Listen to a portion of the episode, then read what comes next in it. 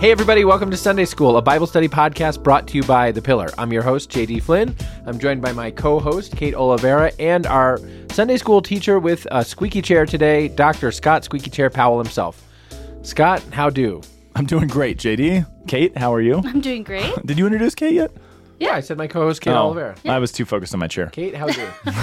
I never say how do to you. Kate, how, how do? I do good. I do good. How are you? Yeah, what's the proper response to that? Yeah. I don't. How I don't do? actually. I think you just tip your hat and say, mm.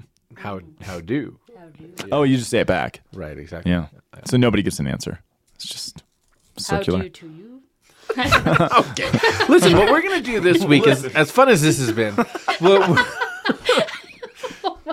what we're gonna do this week is, uh, we, as you know, this is our Roman season of Sunday school, and we have been just moving right through the book of Romans. Last week we learned we were really in the sort of medius theological section of the letter to the Romans, and we spent time with Scott sort of talking about this notion that I've really been sort of chewing on the the sort of four har- harmonies in Oh, St. have you? Paul's. Yeah, and maybe you could just give a before we dive into Romans nine through eleven, which will be our material today. Maybe you could just give a brief synopsis of a, a very brief uh, synopsis of what we talked about last week. Yeah, absolutely. So the the middle part of the letter, chapter five through eight, kind of the I, I think the climax. Well, people people are. I, I'm not even going to use that term because so many people are like, "Well, the climax is here. The climax is But here." I think kind of the meat. section, I yeah. like calling it the meat. I think that's really good. Um, so you know, he's he's sort of up to this point. Um, he's dealing we, we talked in the first episode about kind of well the second episode i suppose about the circumstances right? There's a there's a ethnically divided community in rome ecclesially um, who are arguing over who should have power who should have authority who's better who's more sinful who's less sinful but ultimately not just about these kind of surface level disputes but like what does that have to do with god's promises Who is Has God, god faithful to us? Yeah. Who is God? What does it mean? Because so- he said what is and what, specifically what does it mean for israel because he said that we are this kind of people yeah. so he um, kind of lays out some of the practicals. We went back to the beginning. He demonstrates. He begins with the bad news, right? So Saint he Paul lays, does. St. Paul did- does. He began with the bad news that is showing the problem sin, of sin is universal. Because again, I think he's dealing with some some hot headed and big headed people in the church who are thinking that they're better than others. And he's like, look, there's a universality to sin, and um, neither your, as they kind of argue, ignorance to the Torah or your strict adherence to the Torah, neither of those have been able to rescue you from this, right? You're both steeped in sin and you need rescuing. So thanks be to God. In chapter three, he turns to the good news and how Jesus and his faithfulness to the promise has redeemed us. And so he talks about in, in the middle section, then how has Jesus done this? And in chapter five, verse one, I think it's kind of the crux. He says, Therefore, since we are justified, and again, we talked about that word justification. What does it mean to be justified Um, in Paul's sense? It doesn't just mean to be like made good. Made a part of. A part of what? The, The family. family. Yeah, the fam- the formal covenant family, We could right? even say justified equals adoption. I think you could. Yeah. literally, it means to be made right before. Therefore, since we are made right, okay. Made right before God by faith. And again, whenever Paul Faith, talks about faith, I think he's got baptism in mind. Um, we have eh, eh, what I know he doesn't have in mind is just kind of a, a rotely believing. Yeah, they, eh, eh, and it's just not on the radar screen because, and we know that because he's used Abraham, remember, as his model for this. Abraham is the, and Abraham wasn't baptized, nor was he circumcised, but he believed in God and he moved forward. There was it was an active faith. So since we have been justified, brought into the family by faith, we have shalom. We have peace with God through our Lord Jesus Christ. So this kind of heart of what Christianity is is that God became man to fix the broken relationship between man and God, right? And if that's true, and if he's reconciled what Adam undid during the fall, then it means that the effects of what Adam did during the fall are also able to be reconciled. So, what happened in the fall? When Adam and Eve disobeyed God, took out of hubris or pride or fear or whatever other combination, they did the thing that God asked them not to do. They made themselves like God. They lost their relationship with God. It was broken. It's not obliterated. It's not what Martin Luther believed. It wasn't annihilated, but it was broken. There's a deep brokenness in our relationship with God. That's number one. There's a deep brokenness internally, right? They're stripped of the garments of glory, so to speak. And they're, did we talk about that? The baptismal garment We did, yeah. thing. So they're, they're internally, there's something broken, right? There's a brokenness inside of them. They They don't trust each other. They don't want to be seen. There's shame. So they're internally broken. They're externally broken, right? They don't trust one another. There's the distrust. There's the blaming of each other. And their relationship with all of creation, which they were called to be stewards and tillers over, that's broken as well, right? There's it says the earth will now oppose you. So what Paul is demonstrating in this middle part of the letter is that that fundamental problem of the story has now been reconciled. So because we have shalom again with God through Jesus, that means all the rest of it is true too. And this is, I think, one of the, you know, this is really, not to sound trite, but I mean, this is why the gospel is actually good news. Like, this is mm-hmm. profoundly important mm. to think that not only do I have right relationship with God, right? That's good, that's cool me and Jesus, right? But it's not just me and Jesus. It's because of me and Jesus, I can actually be holy. I can live out the identity. That's what Paul is talking about with his kind of explication of the law in chapter 7. Why do I do the things that I don't want to do? The problem of the law, which we talked a little bit about on our very special episode, which I think will come out before this one, right? Yes, yeah. So the problem of the law is that it just highlighted how broken I am, how much I suffer, how much I can I can know what's right and wrong, but I just don't want to do it and I can't do it. There's this inability to be the people I'm called to be. So mm-hmm. because of Jesus, I can be holy. This is where we get the idea of sanctity, of saints from, as people who've actually tapped into this. So that's chapter seven. I can be in right relationship with the people around me. That's what the undercurrent for the whole letter is, right? You need to get along, not just because it's nice to get along, but because in the plans of God, this is the family that was promised to Abraham. You are it. Mm. And you don't have to be in war with each other. You don't have to be filled with strife. You can actually live that out. And then the logical extension, if the logical extension of our breaking relationship with God was a brokenness in ourselves and a brokenness with the people around us. It extended out to all of creation. All of creation was ruptured because of this sin. Mm-hmm. And his sort of climax of this part is that now all of creation is groaning out in travail, waiting to see the reconciliation, waiting for us to again be stewards again, be tillers again. Um, not merely in a like, well, we should recycle things sense. Yes, that's, I mean, I think we should care for the environment, but in the sense that our interactions with everything around us, the whole cosmos has been made right because of Jesus, which is, which is logical in the sense of, when Adam sins, when Adam and Eve sin, all of creation is ruptured, right? There's a brokenness. When Jesus dies to atone for that sin, what happens? The earth quakes. Remember, there's literally an earthquake. It's not just like a neat kind of sign and wonder that's ancillary to this. Right. It's that Jesus setting things right actually makes the earth cry out. There's an eclipse, there's an earthquake, there's all these things. And so, what Paul is saying is that, look, it's not just me and Jesus. Jesus' work is all, or it's, uh, is it St. Irenaeus? He says that which is not assumed is not redeemed. In other words, Jesus came to redeem all of it or none of it. It's a whole picture, which is uh, really beautiful, kind of theologically and personally, but it's also, um, in a certain sense, he is using some of the imperial propaganda from Rome about who Caesar was. Caesar came to bring in peace. Caesar came to bring in a, an end to war between people. Caesar came to bring in a new springtime where things would come back to life because of the greatness of Caesar. He's using this political propaganda to point toward what is real, which is actually uh, would be shocking in Rome. You can see why Paul dies a couple years later, right, put to death by the Romans because what he's saying is pretty pretty uh, provocative stuff. So yeah, that's kind of that central piece of the letter. Okay, great. And this week we're talking about chapters 9 through 11. We have the Pillars Ed Condon with those readings. As always, you can skip the readings by jumping to the 1930 mark in this episode. That's 1930. Here's Ed. I am speaking the truth in Christ. I am not lying, my conscience bears me witness in the Holy Spirit that I have great sorrow and unceasing anguish in my heart. For I could wish that I myself were accursed and cut off from Christ for the sake of my brothers, my kinsmen according to the flesh. They are Israelites, and to them belongs the adoption, the glory, the covenants, the giving of the law, the worship, and the promises. To them belong the patriarchs, and from their race according to the flesh is the Christ, who is God over all, blessed forever. Amen.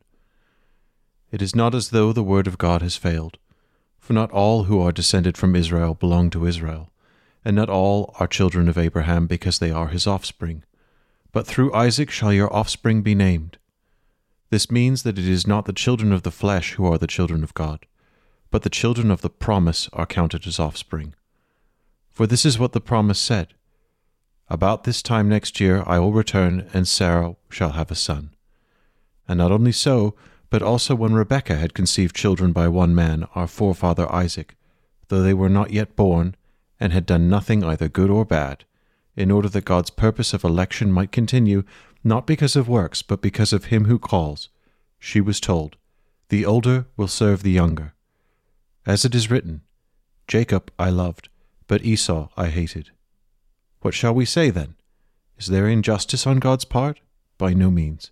For he says to Moses, I have mercy on whom I have mercy, and I will have compassion on whom I have compassion. So then, it depends not on human will or exertion, but on God, who has mercy. For the Scripture says to Pharaoh, For this very purpose I have raised you up, that I might show my power in you, and that my name might be proclaimed in all the earth.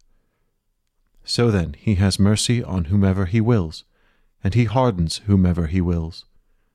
You will say to me then, Why does he still find fault, for who can resist his will? But who are you, O man, to answer back to God? Will what is molded say to its molder, Why have you made me like this? Has the potter no right over the clay to make out of the same lump one vessel for honorable use, and another for dishonorable use? What if God, desiring to show his wrath and to make known his power, has endured with much patience vessels of wrath prepared for destruction, in order to make known the riches of his glory for vessels of mercy which he has prepared beforehand for glory? Even us, whom he has called, not from the Jews only, but also from the Gentiles. As indeed he says in Hosea, Those who were not my people I will call my people, and her who was not loved I will call beloved. And in the very place where it is said to them, You are not my people, there they will be called sons of the living God. And Isaiah cries out concerning Israel, Though the number of the sons of Israel be as the sand of the sea, only a remnant of them will be saved. For the Lord will carry out his sentence upon the earth fully and without delay. And as Isaiah predicted, if the Lord of hosts had not left us offspring, we would have become like Sodom and become like Gomorrah. What shall we say then? That Gentiles who did not pursue righteousness have attained it, that is, a righteousness that is by faith, but that Israel, who pursued the law that would lead to righteousness, did not succeed in reaching that law? Why? Because they did not pursue it by faith, but as if it were based on works. They have stumbled over the stumbling stone, as it is written Behold, I am laying in Zion a stone of stumbling, and a rock of offense, and whoever believes in him will not be put to shame. Brothers, my heart's desire and prayer to God for them is that they may be saved.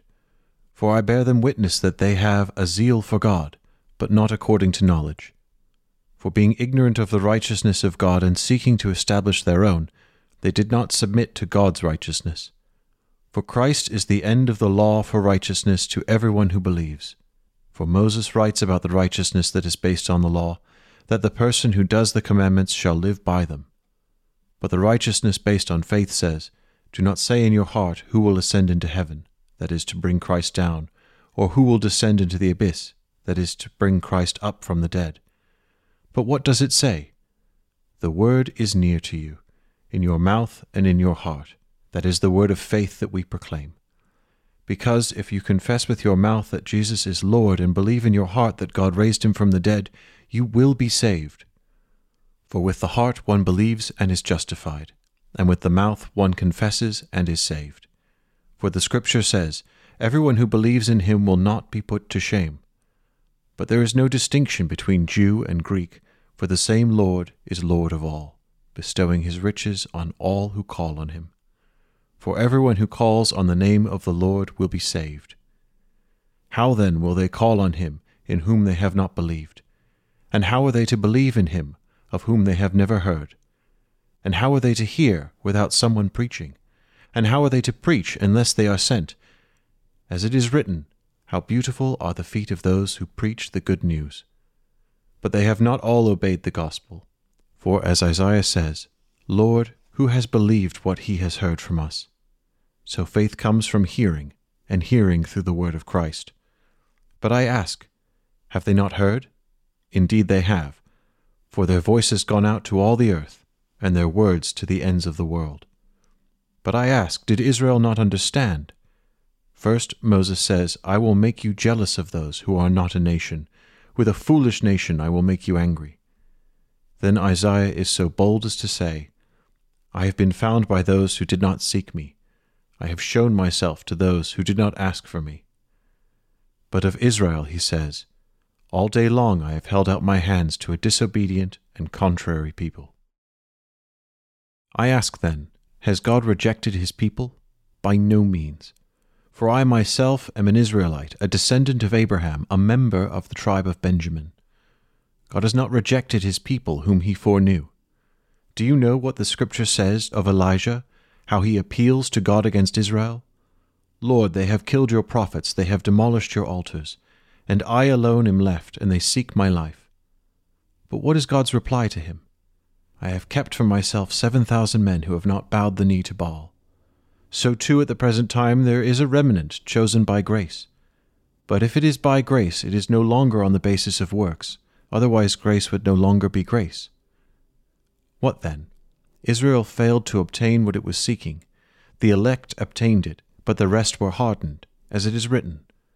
God gave them a spirit of stupor, eyes that would not see and ears that would not hear, down to this very day.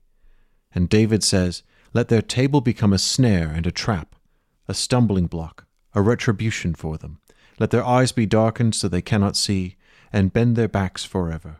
So I ask, did they stumble in order that they might fall? By no means.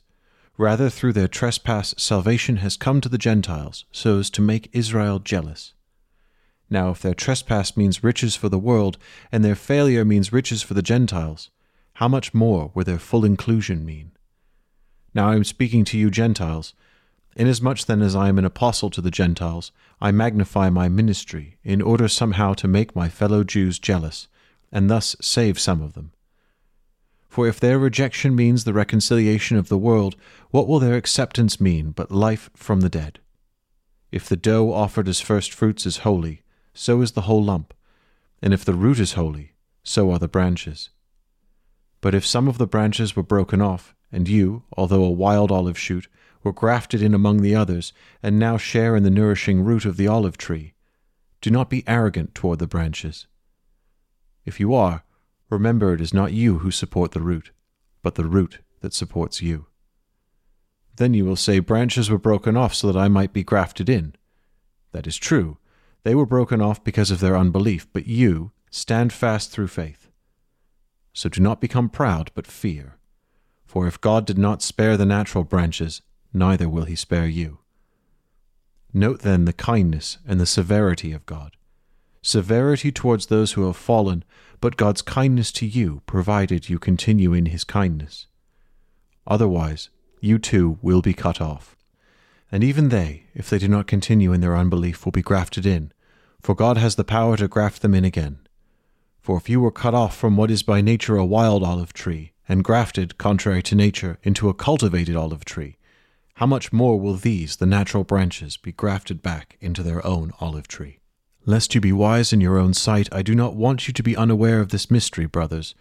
A partial hardening has come upon Israel, until the fullness of the Gentiles has come in.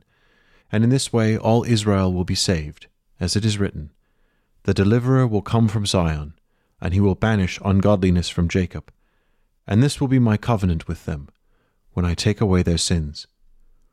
As regards the gospel, they are enemies for your sake, but as regards election, they are beloved for the sake of their forefathers. For the gifts and the calling of God are irrevocable. For just as you were at one time disobedient to God, but have now received mercy because of their disobedience, so they too have now been disobedient, in order that by the mercy shown to you, they may also now receive mercy. For God has consigned all to disobedience, that he may have mercy on all. O the depth of the riches and wisdom and knowledge of God! How unsearchable are his judgments, and how inscrutable his ways! For who has known the mind of the Lord, or who has been his counselor, or who has given a gift to him that he might be repaid?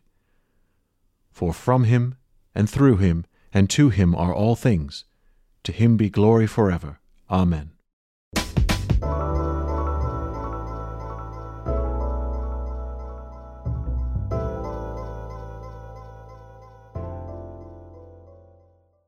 Okay, so this section of the letter has been used and misused, and like we've said with a lot of things in Romans, there's been a lot of confusion over this.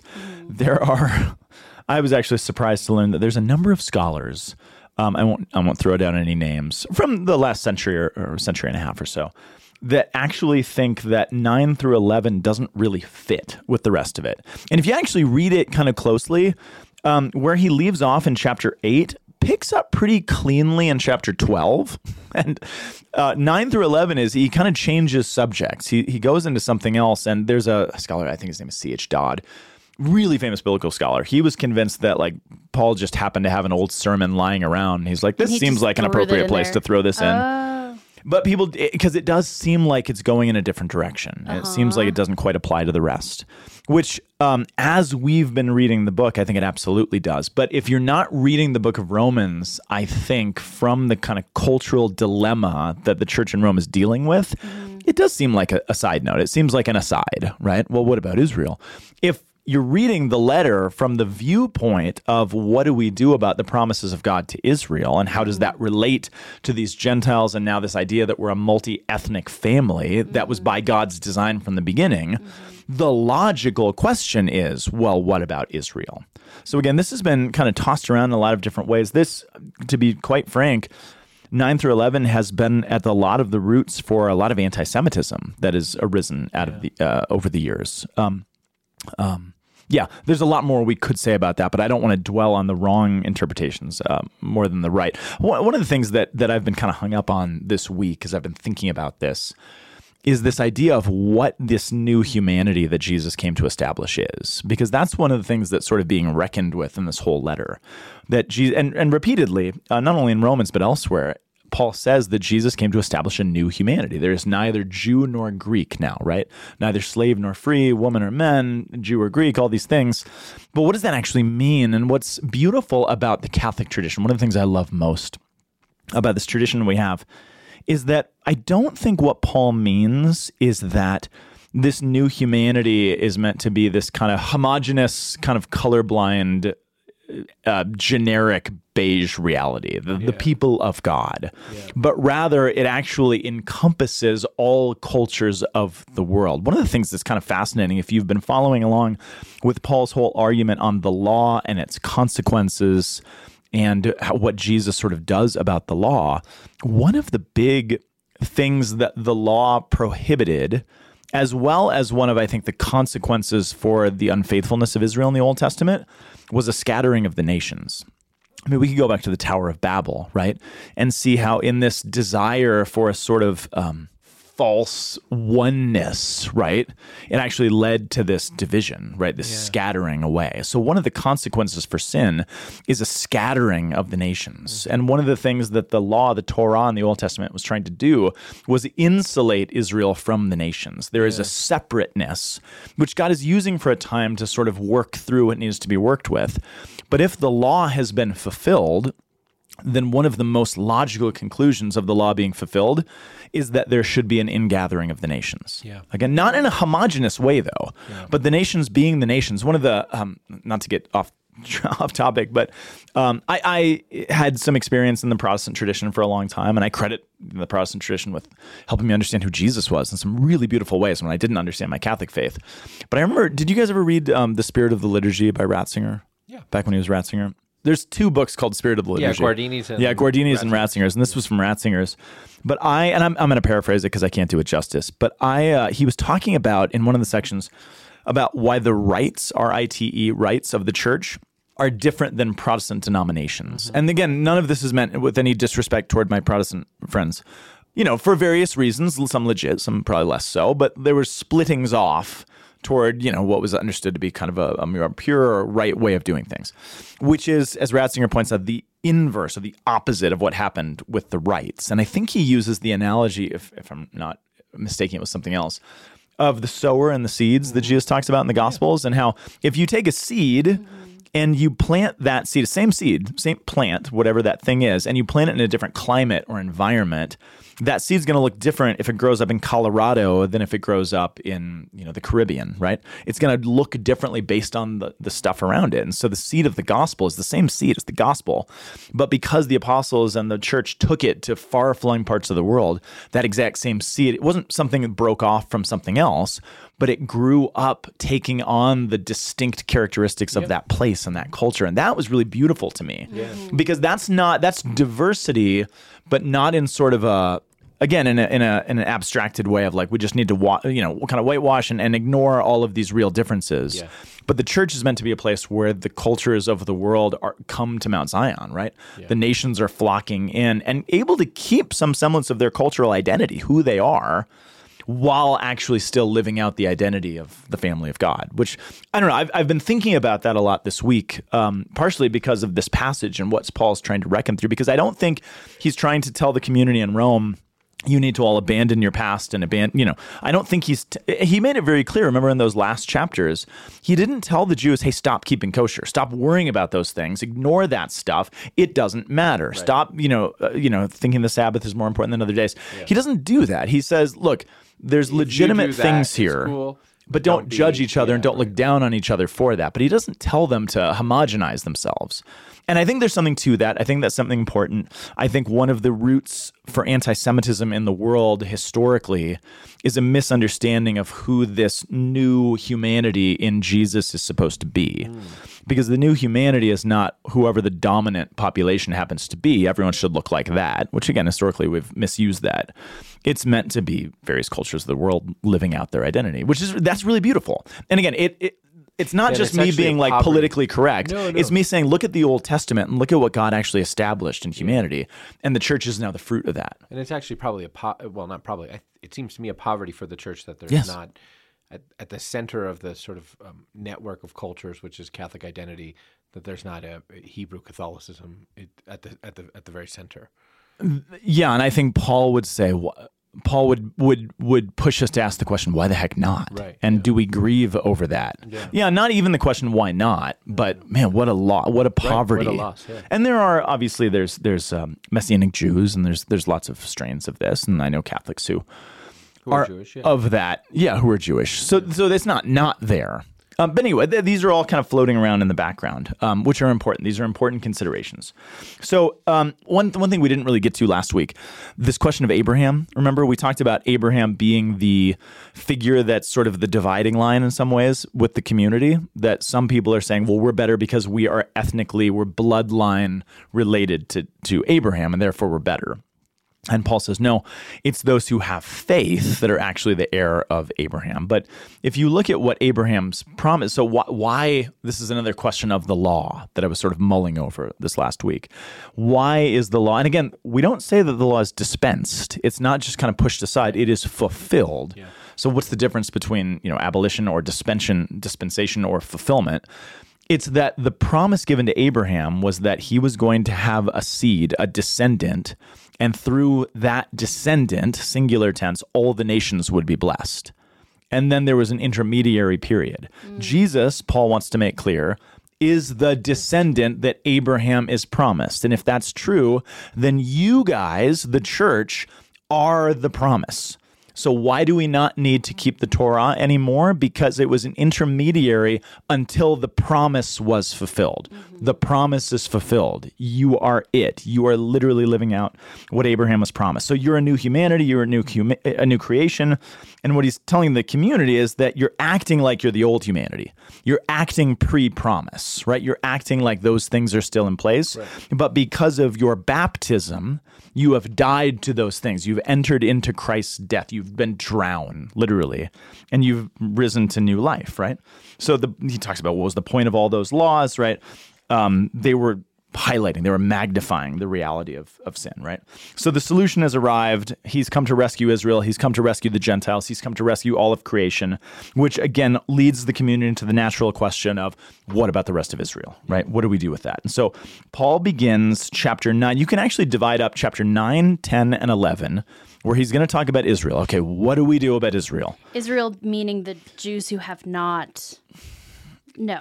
Yes, but even that's not a hundred percent clear. Oh, okay. He's certainly talking about them, Yeah. but it's not a. and I'll, I'll not try to. exclusively. That's the question mark I have, Right. and in the spirit of our very special episode, I don't totally understand what Paul is saying here. Yeah. And by the time we get to chapter 11, I want to show you I really don't understand. I, I kind of understand the principle, but I don't think any of us actually understand. I don't think Paul fully understands what he's talking about because he hasn't seen the fruit of it yet. Um, who exactly is Israel? Is it the new community of Israel, which is the church? Yes. Is it still our Jewish ancestors who have not believed in the Messiah? Yes. Where's the dividing line exactly? It gets a little bit blurry. Yeah. So, what he's going to do in chapters 9, 10, and 11 is he's going to talk about Israel past, present, and future. Past, present, and future, right? So, he's going to, in chapter 9, start off by saying he's going to speak to his own anguish over his family members who have not accepted the Messiah. And he's going to turn back to the story of salvation history. So, he says, chapter 9, verse 1 I'm speaking the truth in Christ. I am not lying, which is an odd way to begin a section of the letter, right? But he wants you to see that whatever he's about to say, I'm not paying lip service. Like what I'm saying, I want you to pay attention to because this is you coming from the depths of my heart. Yeah. Sure. Could be I wish- translated. I'm like, sure some There's Bible gotta be a there's a, paraphrase out there's a version called the Southern Message, and right now it's just like, well, I Tell tell, you you what. Um, my conscience bears me witness in the Holy Spirit That one can't be translated into the Southern Message. It's harder. I'm sure it could. I'm sure it could. We'll wait for some emails. Um, my conscience bears me witness in the Holy Spirit that I have great sorrow and unceasing anguish in my heart. For I wish that I myself were accursed and cut off from Christ for the sake of my brethren, my kinsmen by race. They are the Israelites. To them belong the sonship, the glory, the covenants, the giving of the law, the worship, the promises. To them belong the patriarchs, and to their race, according to the flesh, is the Christ, who is God over all, blessed forever. Amen. There's a universal there. There's a particular here, but there's also the universal that I think many of us who are believers have experienced, which is the anguish over the idea that people we love Yes. won't experience salvation. Yes. Yeah. So, this, in one sense, this I think he's talking about the Jewish people. He's talking about Israel in a very particular sense here, I think. Kate, to your question. Um, did we talk about the, the Tarsus thing uh, weeks ago? I don't know if I mentioned this, but there's something I've been kind of hung up on. Remember in Paul's missionary journeys? uh, So in his conversion, we talked about his conversion in the first episode, right? When he's thrown to, on the ground to Damascus, on the road to Damascus. And it says he, he goes to Damascus. He's kind of too hot to handle. They kick him out. They send him to Jerusalem. They don't want anything to do with him. And so he goes to Arabia for a while. Then he goes back to Tarsus for a long time. What's interesting is that we don't know anything about his time in Tarsus. He doesn't say anything about his time in Tarsus. And in his missionary journeys, if you follow the routes he takes, it would be like a stone's throw a couple times to just go up to Tarsus. And you got to ask, like, it's his hometown. It's literally where he's come from. Why does he not establish a church in Tarsus? Why is there no Christian community at this point up there? Wouldn't you think that, like, one of your first stops would be Tarsus? Your own community. Your own community, right? neighbors, right? It's kind of odd. It's like this glaring absence in the text. You, Scott, live in you live in the community where you grew up. I do. Yeah. and I'm I one always of am the few struck people in this that. part. Uh, yeah, you're one of the few people in the in this part of the world, and I, I'm always struck by that because uh, many people in Colorado where we live are from far away. Yeah. but I often think that like um, the place where I would have the least credibility to Mm. speak about the gospel is among people who who uh, who know who I have always been, Jesus, Jesus experiences right. this. Jesus remember experiences Nazareth. that too. Yeah, It's like, So who are you? We played football with you. Your Like, we know experience you. is unique because you do speak about the gospel in the place where you live, where you've always been, and they can say, "Isn't this the? I don't know what your dad does for a living, but isn't this the? He sells commercial trucks. Isn't this the commercial truck salesman's son?" yeah, he could say that. I understand. I'm what, an what anomaly. Paul's saying. I, I I do understand that. Well- that not what he's saying, but I do understand that. Well, but impulse. here, here's my question though. With or maybe that, an insecurity, like even an insecurity, like am I? Would I be a credible and effective oh, witness there? E- More so than I'm certain that I wouldn't be. Okay. Just as in an insecurity would. Okay. How would I be received? So here's my here's my beef with that. It's not not a beef because I, don't know. I don't know what's going on. There's a lot of dynamics to people and their families and their hometowns, right? Um, he goes back to Tarsus for a long time after his conversion, so he's there, and I I wonder if part I kind of get this from N.T. Wright. Part of this grief and this sorrow that he's experiencing, I wonder if some of that does come out of those many years that he did spend in Tarsus post conversion, or it, I don't know if you can call it a conversion or not, post um, following of Jesus, right? Because he doesn't see himself converting to another religion. He's just he's Judaism has received its Messiah. Mm-hmm. But I wonder if part of what we're seeing is he was there for a long time. He was with his family. He was probably with his parents and his siblings and his guys he grew up with, right? And I wonder if that's part of why he can speak really acutely to this grief and sorrow mm. that they didn't accept it. They did mm. reject him. And maybe it does speak to the prophet is never accepted in his hometown, right? That he had a, a negative experience there. I just, I can't read this apart from those years he spent in Tarsus and wondering what happened during that time. Mm. Because again, he's not just paying lip service. He's not like, well, my whole family came along, but you know, I understand that for other people in an abstract, this is an issue. No, my heart grieves. And I wonder if he had arguments and fights and tears were shed over this reality for those years. We, we don't know that, but I just think it's an interesting, it is a glaring um, absence that he doesn't establish a church in Tarsus for whatever reason. There's lots of possibilities. Anyway, I'm just kind of left with that. Um, so he um, is he done with Israel, right? Is is kind of the heart of the of the matter of this. So he's going to remind us using salvation history that number one, simple ethnicity never guaranteed that someone could be a faithful member of the covenant family. And he goes on, he uses some, his, thesis statement, I think, comes in verse six of this section. He says, It is not as though the word of God has failed. Because you can look at this situation, you can look at the promises of God, you can look at who Israel was supposed to be in the Old Testament and be like, hey, a lot of them didn't follow. So, did God's promise, did God's word, did the scriptures fail? Like, did something go wrong? Or, as some people think, did God just get so mad? This is the substitutionary thing I think we've talked about. Did God just get so mad at Israel because they rejected the Messiah that he said, All right, you're not the covenant people anymore. You're not chose chosen. I'm moving on. He chose a new people. Again, a lot of people read this and took that. And he's like, No, that's not the case. God's word hadn't failed because not all those who were descended from Israel belong to Israel. And that's a tricky statement, right? Yeah. And that's where you're like, wait, what? Who do you mean by Israel here? Yeah. And so, I good, you're giving the right fa- confused faces. And he's going to be like, I assume you're confused, so I'm going to give some examples. So, um, and not all are children of Abraham. So remember, we got to go back to Abraham because he is the figure of Israel. He's the father of Israel, again, par excellence, because they're not his descendants. He said there was Isaac, and that's the promise through whom the descendants would come and be named. Uh, but this means, I'm sorry, verse 7. Eight. This means that Yeah, it's not the children of the flesh who are children of God, but the children of the promise are counted as descendants. So, what is he talking about there? What is he assuming you're going to know? What it means to be the children of the promise. Yes, and also what who are not the children of the promise. He's assuming you're going to know about Ishmael and be like, wait a second, he had another son before Isaac, right? Because of a whole lot of sin on Abraham's part. But that doesn't explain anything. it said, well, it doesn't explain. That's why he's going to go on. Oh, okay. Thank you. no, but talk, talk more about that for Wait a a minute. Talk more about that for a Well, second. because not every descendant of Isaac has accepted Christ. exactly right, and that's his whole point. Uh, His whole point Well, here. that explains everything. It, it kind of does because his whole overarching point is that a bunch of people are like, "Well, we're descendant from Abraham. What else do you want?" That's that's good enough. And he's like, Yeah. "No, that's not actually it. It's not because you're descendant from because remember, go, take it to the very very practical level. Mm-hmm. A lot of people are saying, "Hey, Gentiles, thank you for holding down the fort while we were gone in exile." Because Claudius kicked us out. But we Abraham's are the rightful Yeah. leaders of the church. So mm-hmm. give the keys back because mm-hmm. we're descendant from Abraham. So therefore, by virtue of our bloodline, we are in charge. And Abraham and Paul's like, first of all, the premise is off. Aside from the practical implications, the premise of that is off. So he says, um, yeah, it's not just the children of the flesh. He says in verse eight, it's not just by not just by virtue of being biological. That means you're the children of the promise, the family are reckoned as descendants, seed. The word he uses for descendants at the very end of verse 8 is seed, which is the word that has to do with the promise to Abraham of the blessing, who would be blessed. So it's not just descendants in a generic sense. He wants you thinking about that promise. Mm. For this is what the promise said in Genesis 12 about oh and actually no this now he's moving on to something else. About this time I'm going to return and Sarah will have a son. This is from the mouths of the visitors who come to Abraham. Tradition suggests it was the archangels. Do you guys know this story?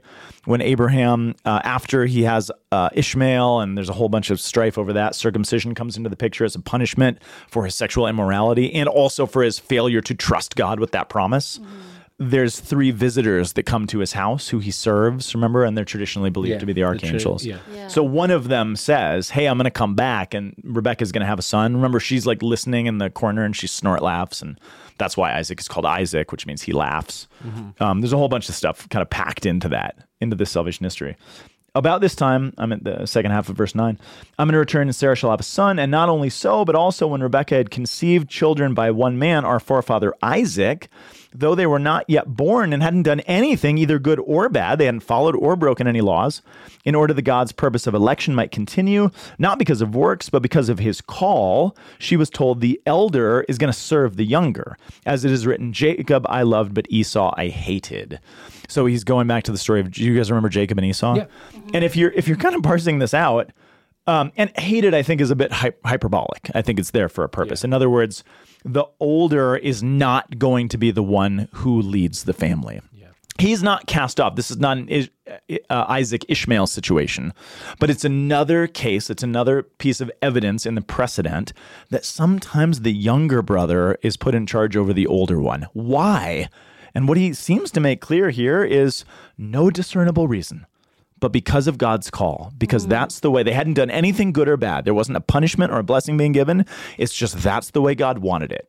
And it's almost frustrating that he kind of leaves it that that way. Yeah. But that's what he says. Hmm. What shall we say then? Verse 14. Is there in we're not going to read the whole thing, but there's a couple passages I just want to highlight. What shall we say then? Is there injustice on God's part? Like, well, the old, the elder, you know, Esau should have gotten the blessing, but he didn't. Jacob got it. Well, is God just unjust? Is he and again, he sounds like his conversation with the law again. So why the law? Like, is it is it a punishment? Is it is it arbitrary? What what's the deal? Is God unjust? By no means. Noi genoiko. Again, that really strong legal statement. For he says to Moses, Hey, I'm gonna have mercy on who I want to have mercy on, and I'll have compassion on who I will have compassion. So it depends not upon man's will or exertion, but upon God's mercy. This is why some of the reformers thought that Paul was talking about good deeds versus faith and that legalism doesn't actually get you. They're they're fighting against some some legitimate things, but you can see perhaps why, in the wrong context, this is being taken to mean something that Paul doesn't really intend. Uh, for the scripture says to Pharaoh, Hey, I raised you up for the very purpose of showing my power to you, so that my name may be proclaimed to all the earth. So, in other words, hey, you might remember the story of the Exodus. I used even Pharaoh, a pagan emperor, to do my will in the world. I used him for whatever I want. So, I'm going to choose whatever leaders I want mm. for whatever purpose I feel to proclaim my name to the nations. he doesn't mention Cyrus as an example. He doesn't mention Cyrus. You might think you really got Cyrus on the brain I lately, do. Yeah, I had to. which is good. Well He's done. Bible character Scott taught me about a couple of weeks ago. Well, he's really, but it's a great example, Yeah. and Because because he was the king who God uses to set send Israel back to rebuild Jerusalem after the Babylonian exile. Yeah.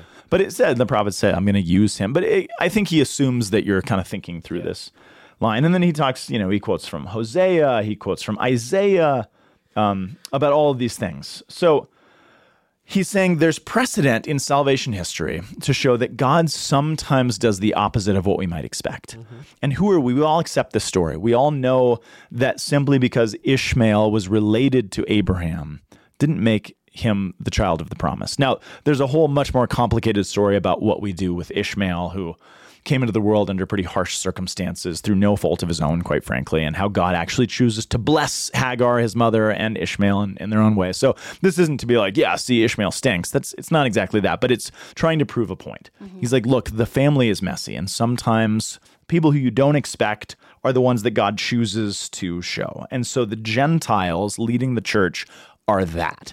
They are the Jacob. They are the Pharaoh used for God's purposes. They're the ones who are actually embodying this precedent, right? The golden calf, Pharaoh. God uses all of these things to fulfill his promise. So who are you to tell him that he can't use the Gentiles? So that's number one. It's not an injustice to the people of Israel that a younger brother is actually leading them.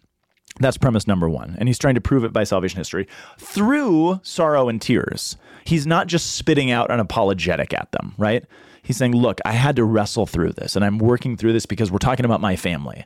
But I looked at my history, I looked at our story, and this is what I see. This is how God works. So there's reason to, to take heart in this, which takes us to chapter 10, right? And in chapter 10, he moves from salvation history in the past, or Israel in salvation history, to now Israel in the present, right? So now, now what do we do? So he says, Brethren, my heart's desire, this is chapter 10, verse 1. Brethren, my heart's desire and my prayer to God for them, that is for my Israelite brothers and sisters, presumably who have not accepted the Messiah, my prayer to God for them is that they may be saved. And again, we've talked about this word before. I think heaven and hell certainly are there. They're on the horizon. But it's not merely that. He's not just talking about where we go when we die. He's talking about coming under the protection and being a part of this society of the church, right? Saved, remember, for Paul is a much broader idea than simple mm-hmm. end of life issues, right? And, and again, that's what he means there. Um, I bear them witness that they have zeal for God, but it is not enlightened. Some of them haven't actually seen what is true. He's not, again, it's not anti Semitic. He's not bashing the Jewish people. He's saying they haven't seen this in its fullness yet. Um, for being ignorant of the righteousness that comes from God, the truthfulness, the way that He fulfills His promises, and seeking to establish their own, they didn't submit to God's righteousness, which happened to be through a crucified Messiah named Jesus. They did not submit to that. For Christ is the end, the telos, literally, of the law, so that everyone who has faith through the promise given to Abraham may be justified. So he's going to turn, he's going to go, go from there.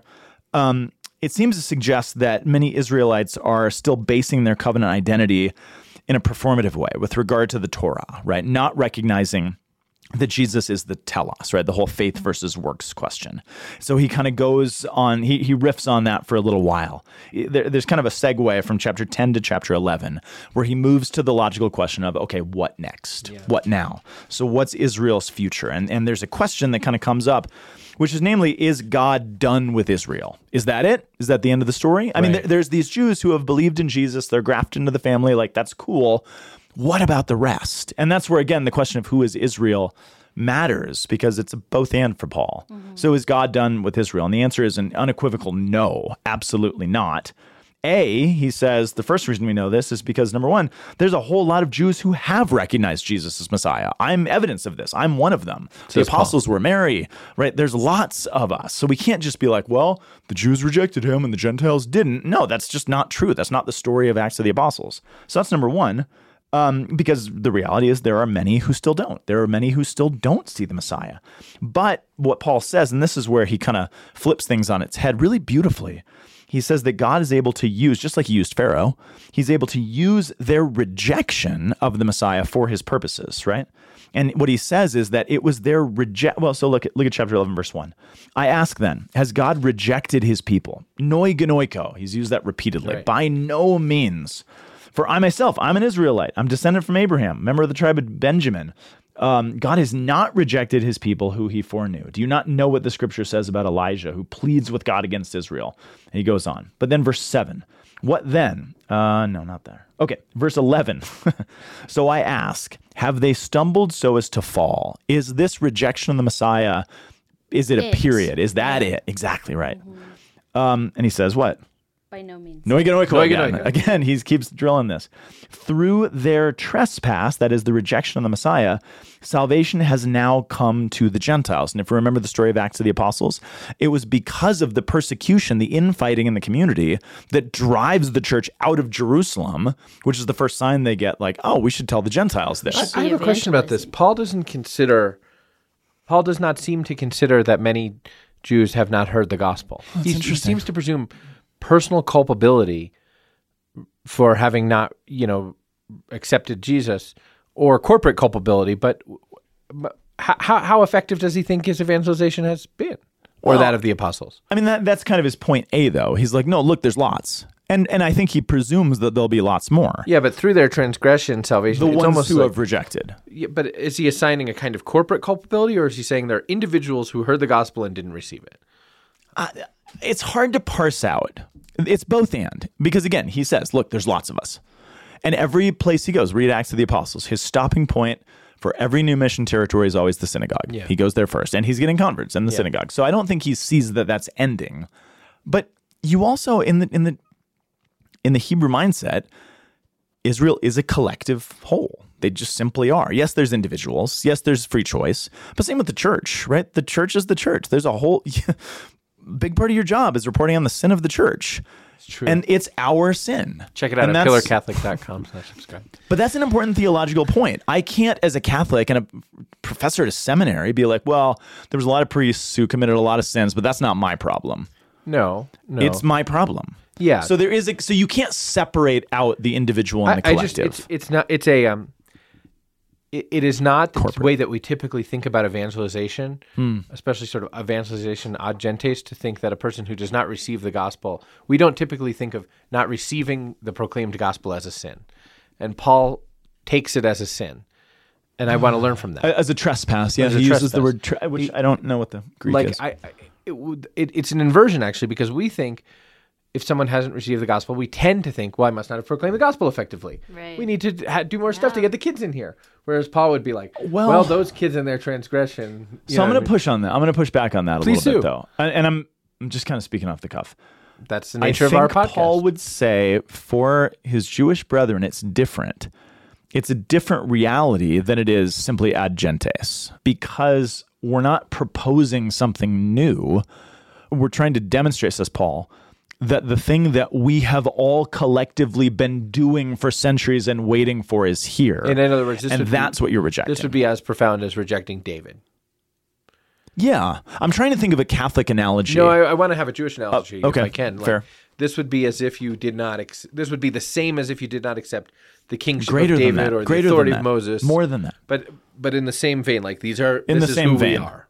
And for Yeah. Paul, it's like this is who we are. So we think again. There's this thing. I, I think maybe. But again, that's it- different than going to your non-Catholic Saying we wanna neighbor and inviting them to mass. It's Yeah. going to your Catholic neighbor and saying, "Hey, I don't know, the- a couple years ago, what the COVID restrictions are done. It's time to come back to mass." Our Sunday obligation no, is I reject that. I don't want to go to mass. That's even that- different than But It's then so somebody interesting. goes to tell them about the the going back to mass. right. But it's and if so- they reject that, it's of a different nature than going to my unchurched neighbor who's never been to mass and doesn't know anything about the church and inviting them to But come. it's so interesting because we tend to put that even that on ourselves. Why didn't people come back to mass? Well, we should have been I didn't more. tell them I- about yeah, it. enough, well enough. Enough. effectively enough, Yes. joyfully enough. Exactly.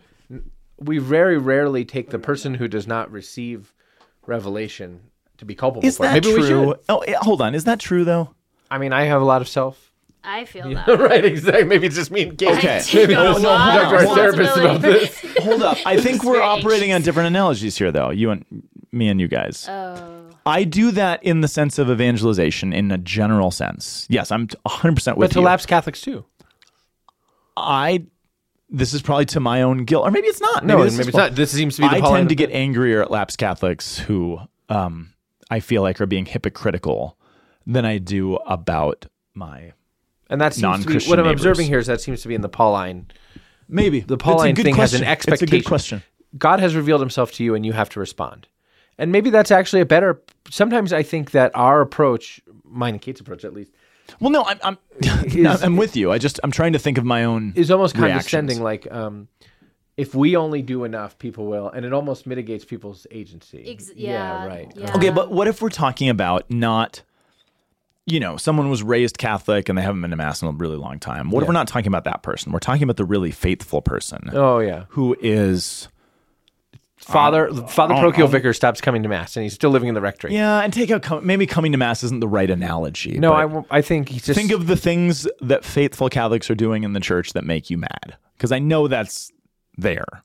I know we all get mad at the people who are like, "You should know better." And Well, I try not to, to judge Scott. I'm just kidding. That's Nah. I judge for a living, probably. I, I'm, I'm trying to think of the right analogy, but yeah, maybe it's the fa- yeah. fa- Maybe, or again, even we're not talking about lapsed Catholics. We're not talking about unchurched Jewish people somehow. We're talking about the people who are. no. That's really helpful. Thank you. Yeah, I think. I'm, uh, we have a right to expect from you that you will live in accord with Revelation, and you're not. and I think there are people that we would put in that category Yeah. in our Catholic if life you who are like, wait, who are my good friend, if you stop practicing the faith, I would be mad at you. Yeah, Yeah. Okay.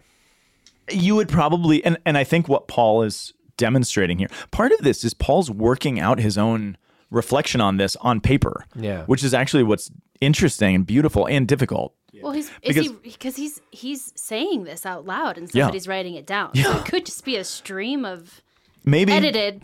edited stream of con- but paul does seem clear that sometimes he has a stream of conscience he's like no keep that in don't edit that out. I want to make sure that stays. Yeah. But it's a mingling. You would probably be mad at me, but it, hopefully, I hope it would be mixed with grief. It'd be a, it'd be Oh, a, I'd be a complicated set of emotions. But which in a certain Paul's way. I'd, I'd be easier for me to be anguished for your children and frustrated and simply yeah, frustrated. that's with you. fair though. How But could you it's- betray your? But own it's a complicated set of Yeah. emotions. It's a mixed bag, which is what Paul's trying to work through here, right?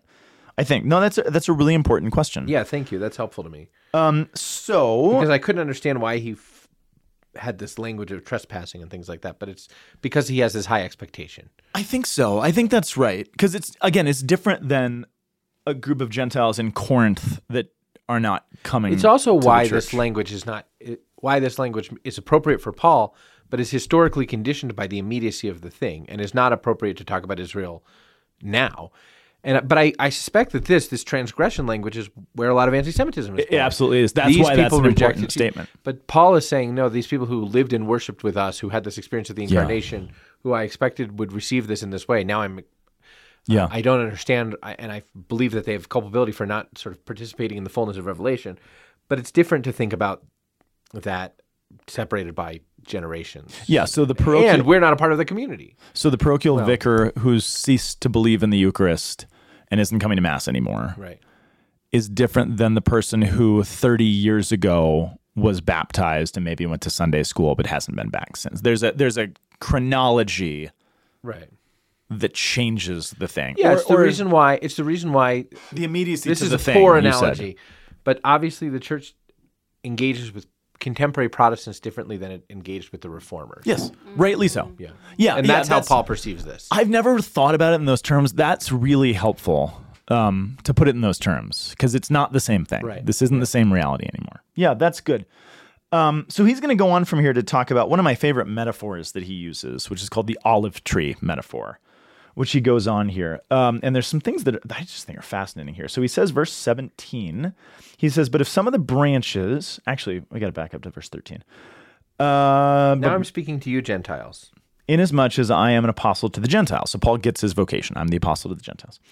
I magnify my ministry in order that to make my fellow Jews jealous, in order to save some of them. For if their rejection means the reconciliation of the world, what would their acceptance mean but life from the dead? So what is he saying here? He's saying again this sort of historical reality that their rejection was part of the impetus for the church moving outward to the Gentiles. That's true. And he gives this. Paul is simultaneously humble and grief filled and big headed all at once because that's Paul, man. But he's uh, he's giving this really interesting analogy of knowing I am the best teacher in Judaism. He said that repeatedly elsewhere that I was the best rabbi there was. I was a Pharisee of Pharisees. Like I'm the most learned person of my generation. And now imagine the most learned person of our generation going and teaching I'm trying to think of a dumb like You're trying to think of an inoffensive analogy is what you're trying to do. I know. Yes. I know yeah. it. But they're like I, he's going to the people who let's say would probably theologically appreciate him least Yeah. right because he knows the ins and outs of torah he knows the languages he knows the A rigors. scholar like you, Scott, just No. teaching at a sort of a, a CCD class of fifth graders who don't want to be there and Who just aren't want to Catholic. paper airplanes at you. who also aren't catholic Yeah. again the, the And analogy here you are, the best, te- down. arguably the Stop best it. teacher of your generation. all right okay but he's saying Which is a different generation. But there's us. probably a bunch of people. Oh, stop! hey, man, old man. Um, but he's presumably like there's rabbis back in Jerusalem, like Paul, like he was our best guy, and he's with the Gentiles. He's with the pork eaters now. Like that's what he's doing. Yeah. He could have had a tenure position in any, any yeshiva he wanted to in the world. Like you could have done anything. Yeah. And you're there with them. They don't deserve your teaching. They don't deserve this. And he's like, maybe they're getting jealous and thinking, man, There must be why them? something- Mm-hmm. There must be something, which is an interesting thing to kind of Yeah. speculate about. Yeah. And he says, look, if that causes a jealousy that might lead to something else, praise be to God. But he also says, look, if this rejection led to the church going out to the nations, man, imagine what their acceptance would do. Right. Imagine what their reconciliation. It, it's life from the dead, man. Yeah. Because of what he's going to say next. So uh, he says, verse 17, but if some of the branches were broken off, now he just starts talking about branches without mentioning the tree. Yeah. But the understanding, and this comes deeply from the Old Testament, that Israel is always understood as either a tree or a vine, sometimes a vineyard, right? Um, Tree of Jesse. The tree of Jesse, yeah, yeah, the family tree. Uh, remember, one of the most important um, references for this, because I think we talked about it way back in our first season in the Gospel of Mark. Remember Jesus' cursing of the fig tree? Yep. Yeah. So the fig tree is often a metaphor for Jerusalem. And he just, remember, Jesus in the Gospel said, Jerusalem is cursed and will be cut off, and there won't be left st- one stone upon another. And then he goes and finds the fig tree that he cursed withered because it's not bearing fruit. So he talks about Israel as a tree bearing fruit, not bearing fruit. There's a whole series of, of stuff going on here. But he says, What if some of the branches were broken off and you, a wild olive shoot, were grafted onto their place to share the riches of the olive tree? Don't boast over the branches. For if you do boast, remember that it's not you that support the root, but the root that supports you. So, in, in part, what he's saying Yeah, to it's the saying Gentiles. Yeah.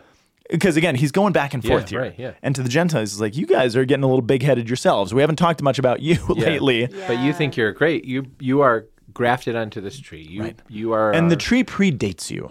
Like that's great. You showed up and you brought some new music in and you redecorated the church. Like the church predates you. This thing is, and so this is where Paul's, I think, most important theological point here comes, which is that Israel is one. And we've talked about this idea, this supersessionalism. I don't like this. I don't like this idea. There's an old Israel and a new Israel. There's simply Israel, right? There's Israel, and he says some Israel is like a tree. It's like it's like a tree. Again, this, he's bringing this from the Old Testament. There are some branches of that tree through their rejection of the Messiah that have fallen off. The tree has not been cut down. It was in the time of the, like there's a whole analogy for trees being cut down in the Old Testament. But the tree is the tree. And if some of the branches of the tree have rejected the Messiah, then those branches have fallen off. But other branches have been grafted onto its place. But the tr- the branch can't think that it is itself the tree. I was reading a, a number of years ago uh, an article on tree grafting in the first century, and there was a, as one does, um, but there was an article, there was a practice that was popular at the time, and again, I, I find this really fascinating. Going back to what Jesus says about the fig tree in Mark, there was a practice at the time where uh, people were so. So imagine this: imagine that you have two trees, right? Two olive trees. One of them, Kate, is in your backyard. Um, you take care of it every day, studiously, right? You water it every day. You have a little fence around it, you know, so the rabbits and the squirrels don't get to it. You prune it when it needs to be pruned. Like you take great care of this tree. It's it's impeccable. You have another tree, the same kind of. Well, let's we're in Colorado. Let's say it's a fir tree, right? You have a fir tree. It's and you take care of it, and it's perfectly Christmas tree shaped, and you water it every day, and it's awesome uh, up in the mountains, right on the the slopes of the foothills, going up toward the mountains. There's another same tree, same fir tree, but it's not in your backyard. It's not protected by a fence. It's not protected by houses. It's constantly getting whipped with the wind and hail and snow, and hardier. nobody's caring for it. Yeah. So which tree is going to be stronger, in a certain sense? foothill. Yeah, the foothill tree because it's it's just it It's bears been more. exposed to the yeah Yeah. elements. and- So there was a practice around this around Bible times that people began to establish. They're like, look, if we have a cult, a nice cultivated tree that's just not bearing the kind of fruit we want it to, it's not doing what we hoped. What if we take the shoot of a wild tree, the same kind of tree, and we graft it on? I don't know exactly what the process of grafting is, but we graft the wild branches onto the cultivated tree and they found that it would often give a new kind of lifeblood to the cultivated tree and help it bear better and more fruit. which blew my mind when i found out that that was a thing that people did because that's exactly what paul is saying here. And if you understand jesus threatening and talking about these warnings about israel not bearing the right kind of fruit mm-hmm. but god not willing to abandon israel because israel is israel and the tree is the tree. So what does he do? Yeah there's pruning that needs to be done. And if some branches fall off those branches have fallen off. It is what it is. But he is choosing now to graft wild Gentile branches that have been out exposed to the elements, graft them onto the tree of Israel so that the tree of Israel, which is now the church, is going to bear more fruit. This is the analogy that Paul's working on. And this Scott, is- this raises me raises for me so many questions. Can we talk next week about how what Paul says relates to what the church contemporarily teaches about our relationship to I think we should. contemporary Judaism? I think we should because that's not an easy question. Yeah. that's not an easy question.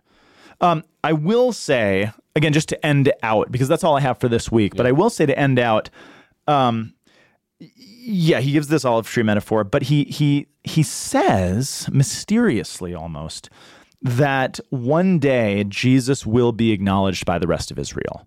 And again, I don't know what he means by Israel here. Does he mean unbelieving Israel? Does he mean the church? I'm not sure what he means. He doesn't really offer any details on what Israel's acknowledgement of Jesus is. How, when, which, he- who is that? Uh, it is. Verse 25, 25. Uh, let me find it. 26. Yeah, lest you be wise in your own, yep, in your own conceits. I want you to understand this mystery, brethren. A hardening has come upon the part of Israel until the full number of Gentiles come in, until God is done doing what he's going to do. And so all of Israel will be saved. As it is written, the deliverer will come from Zion to banish the ungodliness from Jacob, and this will be my covenant with them. I will take away their sins. As regards the gospel, they are enemies of God for your sake, Gentiles. But as regards election, they are beloved for the sake of their forefathers. For the gifts of the call of God are irrevocable. The Old Testament doesn't doesn't just go back on itself.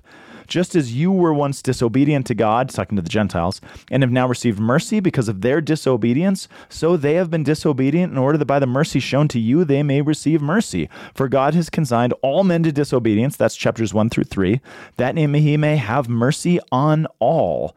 And then he kind of rounds out this whole section in case you're confused by saying, just as he is, Oh, the depth and the riches and the wisdom and the knowledge of God, how unsearchable are his judgments and how unscrutable his ways. For who has known the mind of the Lord or who has been his counselor? I where he got this idea, though. I think it's completely consistent with the rest of the letter. He trusts simply, mysteriously, trusts so deeply in God's character and his faithfulness, which is the whole point of the letter, that he won't give up on the covenant people, even though Paul doesn't understand what that will look like. Mm-hmm. But I think it's completely consistent with everything else he said. Yeah. He just doesn't know what it means yet. I don't either, frankly.